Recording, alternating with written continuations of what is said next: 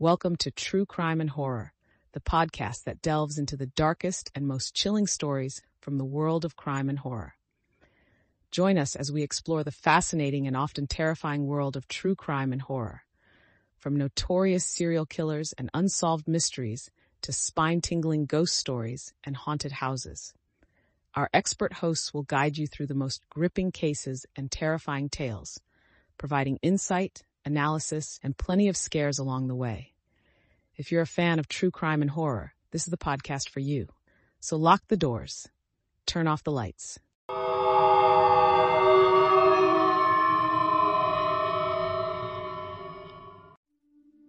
Being an avid horror fan comes with its own perks and cons. For example, you are the first one to book tickets to the latest horror movie and later be spooked by your own shadow. Although from a very young age, I love to see all the haunted movies Evil Dead, Omen, Exorcism, and Emily Rose, you name it. But deep down, I never really believed in any of it. Not to mention, I used to watch all the exciting videos about unsolved mysteries around the world. The Lost City of Atlantis and the Bermuda Triangle are my top favorites. But as I grew up and the challenges and demons of the real world hit me, this love of horror movies and the dark and mysterious perished slowly. Now all I do is watch a couple of good old haunted movies on Halloween and the next day go to my 9 to 5. Plus, living in the big city hardly spares you time to indulge in your childhood hobbies. There are bills to pay and work to be done. But a couple of days ago, something happened which does not have a rational explanation whatsoever. Trust me, Despite my love for the haunted, I grew up to become a data analyst. This means I'm a person of science who analyzes everything before coming to a conclusion. But this event has left my rational mind baffled and forced me to consider this might be something out of the realm of science. But before I tell you exactly what I encountered, I want to tell you guys a short story. A long time ago, when good and evil roamed the earth free without any inhibition, when the humans were scared of the terrifying things out there and prayed to God and the angels for protection, there was an evil being that tormented the living beings on Earth. This creature was tough to spot or identify, let alone catch and imprison. While all the other vile creatures could be captured or at least caught, this creature attacked the living beings when they least expected it. Some of the other creatures attacked villages and small settlements. This creature attacked a single person or a lone animal. Time and again, people, animal, and angels joined forces to terminate this evil being, but each attempt failed and the creature grew stronger and stronger. The main reason why no one could spot the creature was because it was invisible. And there were many of them. This creature, instead of hunting down its prey, lured it into a space where it felt comfortable attacking it. This creature was also called the Sound Monster in some parts of the world, as its technique was unique. It lured its next victim by mimicking the last sounds made by its previous victims. At last, by the grace of God, somehow these creatures were killed and captured. But some legends say that some of these creatures escaped and still roam the face of the earth. Now, as a sensible person, you may brush this story under the rug, claiming it to be nothing more than a legend. But what if I tell you I may have encountered one of these creatures right in the city I live in? You see, my work is hectic and most nights than not I work late, which means I must go home late. Luckily, my office is just a few blocks away from my apartment. I usually prefer walking to my office and back, just to get some exercise done. There's a McDonald's on the way back home, and I prefer grabbing a burger as dinner if I get too late. That day was no different. I had my Mac in my hand and a milkshake in another. I was almost ready to fall into my bed when I would reach home, as I was so overworked that day. A few buildings past the McDonald's was a public restroom. Now, I never had to use this restroom ever because my apartment was so close by. But as I was passing in front of this restroom, I heard a woman yell for help. She was screaming and shouting. As a responsible citizen and a helpful person, dropped my food and ran inside. However, as soon as I entered the restroom, the screaming stopped. There were a couple of stalls in there, and I kid you not, each of them was empty. I was so frantic when I entered the restroom that I started looking under each stall door to see if some lady needed help or not. But there was no one except me in the restroom. I felt a chill run down my spine as I stood in between the restroom and looked around the place. It was pin drop silence in there, I walked out of the place and resumed walking on my way. But before I could take even a step toward my home, the screaming began. This time, I wasn't worried or even scared. I was annoyed. This was definitely someone trying to play a prank on me. So I whipped my phone out of my bag and started recording as I entered the restroom once again. I checked each and every stall again. This time, I was filming everything, and once again, there was no one in there. I also decided to look for hidden speakers in maybe one of the stalls, on the walls, or under the sink. But no, there was nothing out of the ordinary there. This was truly terrifying. I walked out, and the screams continued. I did not have the guts to go back in, but I didn't feel like walking away as well. So I called the cops. A few minutes later, the cops arrived, and as soon as they reached the scene, the screaming stopped. The cops searched the restroom more thoroughly than I did and landed on the same conclusion that there were no hidden speakers in there, nor were there any ducts or rooms in there. When they saw the video that I had filmed, they also heard the screaming which I had recorded while I was waiting for them. None of them had an explanation, so they sealed off the restroom for the time being and dropped me off at home. As soon as I reached my apartment, I posted the video online, and within minutes, there were hundreds of comments. I started doing my research on the internet, but did not find anything concrete. That's when a comment grabbed my attention. It was an elderly lady who had typed a single line comment The Legend of Skin Crawlers. When I looked it up on the internet, I came across the story I told you before. Whether it was a skin crawler or not, I will never know for sure, and this will forever be an unsolved mystery in my life.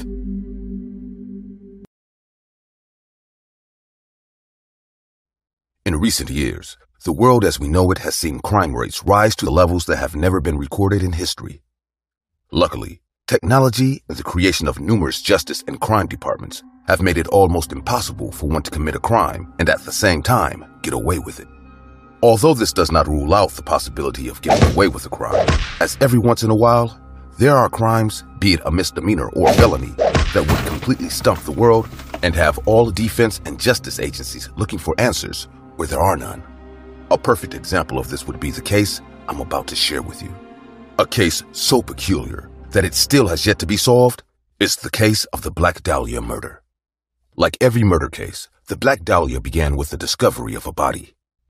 On the morning of January 15th, 1947, a mother had decided to take her child for a walk in a Los Angeles neighborhood, Leimert Park to be exact. But what she didn't expect was that she would stumble upon what the LA police deemed one of the most horrific crime scenes they had ever set their eyes on. The body was located just a few feet from the sidewalk and positioned in such a way that the mother reportedly thought it was a mannequin. But as she got closer, one can only imagine how quickly her heart sank as she realized it was the body of a young naked woman, cut clean in half at the waist. When she realized it was a corpse, she rushed to a nearby house and telephoned the police. It was a strange sight to all who witnessed the crime scene, as the corpse had been posed with her hands over her head and her legs spread apart, the lower half of her body being a foot away from the upper, and the intestines tucked away neatly beneath her butt. Everything about it was strange and horrific, but what seemed the strangest about the scene was despite numerous cuts and extensive mutilation, there wasn't a single drop of blood on the corpse. The consequent investigation was carried out by the Los Angeles Police Department with help from the FBI, tasked to identify the body, which they did rather quickly, in just under an hour. She was identified to be one Elizabeth Short, a 22 year old native of Boston, whom many believed was an aspiring actress, despite her lack of acting credits or jobs during her time in LA. After the body was identified, medical examiners determined that she had been dead for about 10 hours before the discovery leaving her time of death sometime between the evening of January 14th and the morning of January 15th. Elizabeth's body had been washed by the killer, and her face slashed from the corners of her mouth, creating something commonly known in the forensics world as the Glasgow smile. In addition to that, the killer also sliced away entire portions of flesh from her thighs and breasts, leading some to believe she was raped right before being executed. The LAPD and FBI prioritized the case for its gruesome nature and eventually brought in 150 suspects. But interrogations proved useless and yielded no clues as to who killed Elizabeth or why they did so. As the case gained notoriety, Elizabeth was given the nickname of the Black Dahlia, as newspapers of that period often nicknamed particularly lucid crimes. The term originated from a film noir murder mystery that was popular in that period named The Blue Dahlia, and even more pressure was put on the FBI and LAPD as citizens grew even more concerned. The FBI eventually contacted Elizabeth's mother, Phoebe Short, to inform her of the death and find out if she knew anything that could help them find and apprehend the killer. It turned out, reporters from a newspaper called the Los Angeles Examiner had contacted Phoebe immediately after the body was identified and told her Elizabeth had won a beauty contest in an attempt to get personal information about her from Phoebe. After getting as much info as they could, they eventually broke the news to Phoebe that her daughter had been murdered and offered to fly her out to help with the investigation, but instead kept her away from the police and other reporters to protect their precious scoop. It's important to keep in mind that this was a grieving mother who had just lost her child, but instead of being allowed to grieve and help, was instead being used by the media to fuel their investigations. The Examiner and press later went on to sensationalize the case, making it seem like something it wasn't by describing the black tailored suit Short was last seen wearing as in, quote, a tight skirt and a sheer blouse. Phoebe's mother had no additional information for the police, and they were eventually right back where they started. Due to the fame of Elizabeth's case, the initial investigation had over 70 call ins, mostly made by men claiming to be the killer, but they were all deemed false, and it seemed all hope was lost. Little did they know that this nightmare of a case was just now starting. On January 21st, 1947, six days after the body was found, a call was placed to the editor of the newspaper that had been following the case, claiming he had been Elizabeth's killer and that he eventually planned on turning himself in but not before allowing the police to pursue him further. Before ending the call, he also told the editor to expect some souvenirs of Elizabeth in the mail. On January 24th, a suspicious envelope was discovered. It had been addressed to the Los Angeles Examiner and other Los Angeles papers. The envelope had a letter using cut words from newspaper clippings that read, Here are Dahlia's belongings. It included Elizabeth's birth certificate, business cards, and an address book. The packet had been carefully cleaned with gasoline, similar to the Dahlia's body, and this led the police to believe they were dealing with the actual killer. But despite the efforts to clean the packet, several partial fingerprints were gotten and sent to the FBI to be examined. However, the prints were mysteriously compromised in transit and eventually could not be analyzed. The same day the packet was received, a handbag and a black suede shoe were found just three kilometers from where the body was found, but unfortunately, the items had also been cleaned with gasoline and was inevitably just another dead end. On the 14th of March, a suicide note scrawled in pencil was found tucked in a shoe in a pile of men's clothing by the ocean's edge in Venice, Los Angeles. The note read, To whom it may concern, I have waited for the police to capture me for the Black Dahlia killing, but they have not.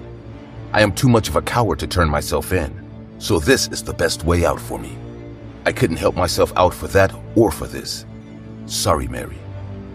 The pile of clothing was reported to the LAPD by the lifeguard captain on the beach, and they included a coat, trousers, a brown and white t shirt, white jockey shorts, tan socks, and tan moccasin leisure shoes of about size 8. Evidently, like everything else, the clothes gave the police no clues as to whom the owner was. The FBI and LAPD continued an intensified investigation by putting out rewards for information and bringing in more suspects. They went back to all pieces of evidence left by the killer in hopes of finding something new.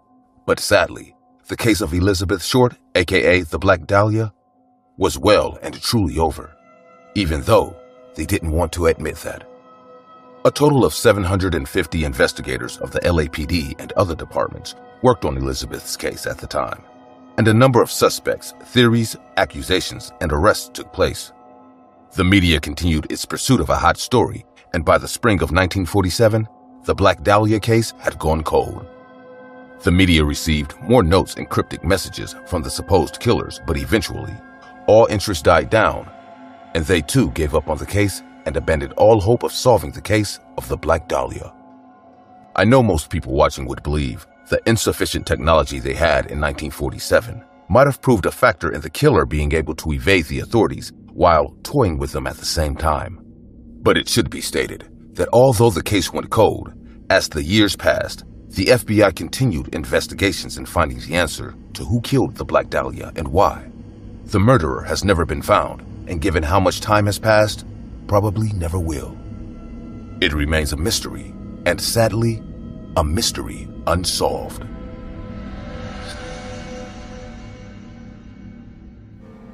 The following is a dramatization based on a true story of the disappearance of Loneen Rogers.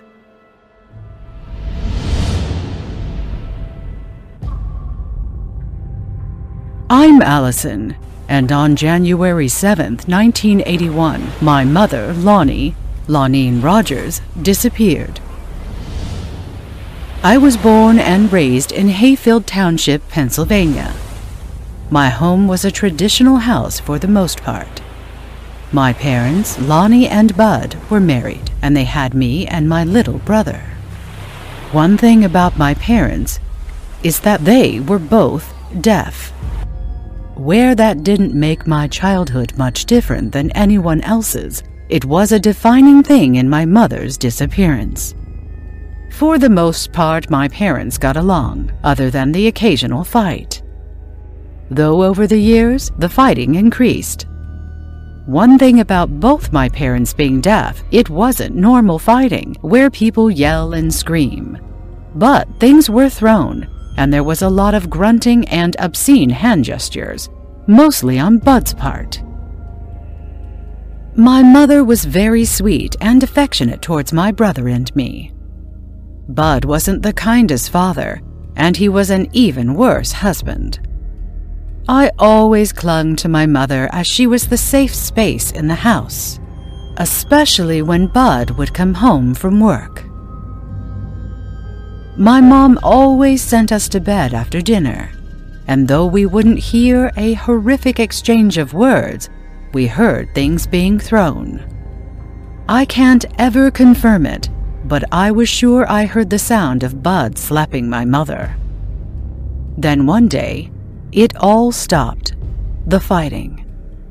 Then the holidays came, and they were 21. Despite the picture perfect Christmas and New Year rolling in, I couldn't shake the haunting feeling in the pit of my stomach that something bad was going to happen. I even tried to talk to my mother about it. Mom, I, f- I feel like you're going to disappear on me. She was deaf and signed, but her hearing aids enabled her to hear me, and she could verbally respond to me. Of course not, baby. Where did you get an idea like that? I'm your mom, and I'm not going anywhere. I may have been a child at the time, but looking back, I think I knew back then that she was convincing herself more than me. Days later, I came home from school, and she was gone. Bud insisted she was just out with some friends, and she would be back soon. But that sinking feeling in the pit of my stomach had me nauseous from how strong it was. The next morning, she still wasn't home.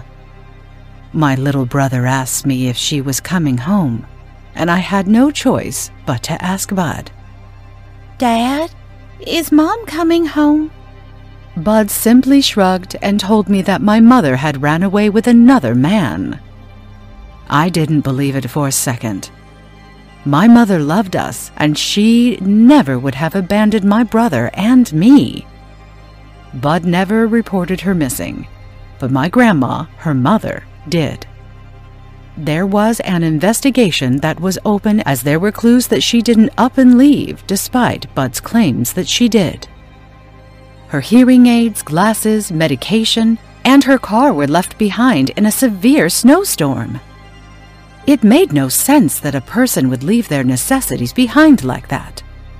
Bud, also being a member of the deaf community, was never questioned by law enforcement as there was no professional interpreter to assist in communication. The rest of my childhood was spent in agony.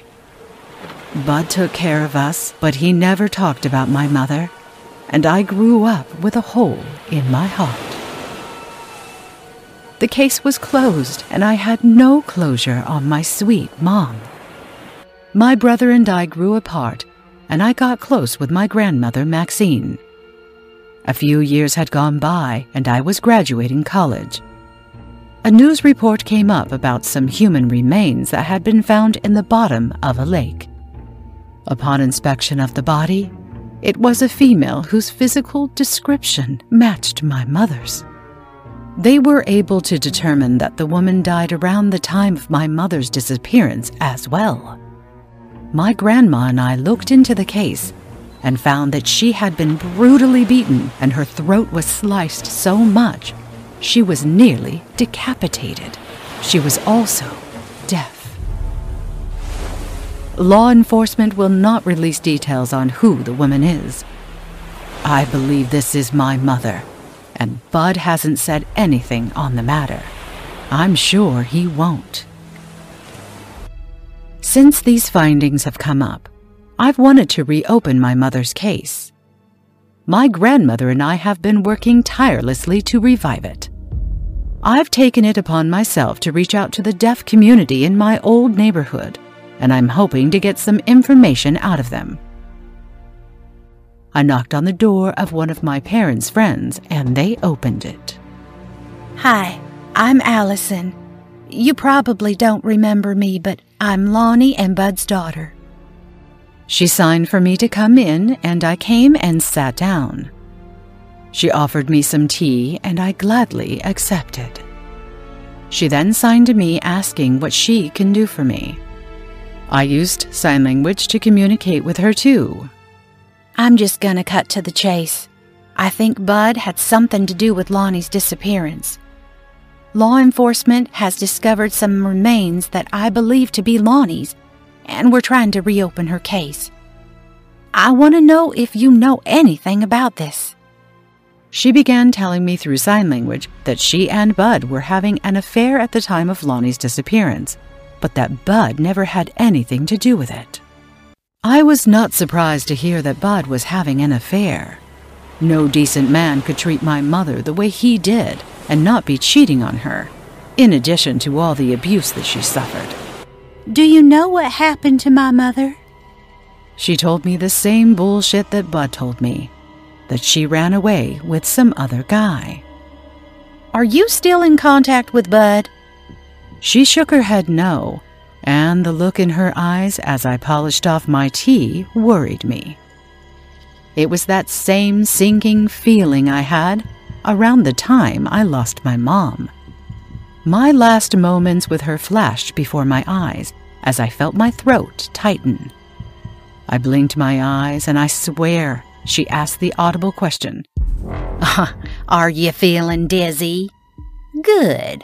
You should. My eyes closed, and I don't know how long I had been out, but I woke up in my car to find that I was sinking into a lake. I began to panic and started to roll the window down as fast as it would go. I sucked in a breath as I was submerged into the water. I squeezed out the window and tried to swim to the surface. But the pressure of the sinking vehicle pulled me under. I began to drown when suddenly I was pulled out of the water by a rescue team. My grandmother did a background check on the girl I went to see and found some shady things. She made some phone calls, and they got me out in time. It was terrifying, but I now feel I'm on the right track of opening my mother's case and getting those who killed her behind bars Can you see me? Hello? Can you find me? Can you find me? I'm here. Behind you, look. Behind you. I'm behind you. I am right behind you. Don't be scared. I just want to play a game with you. Hey,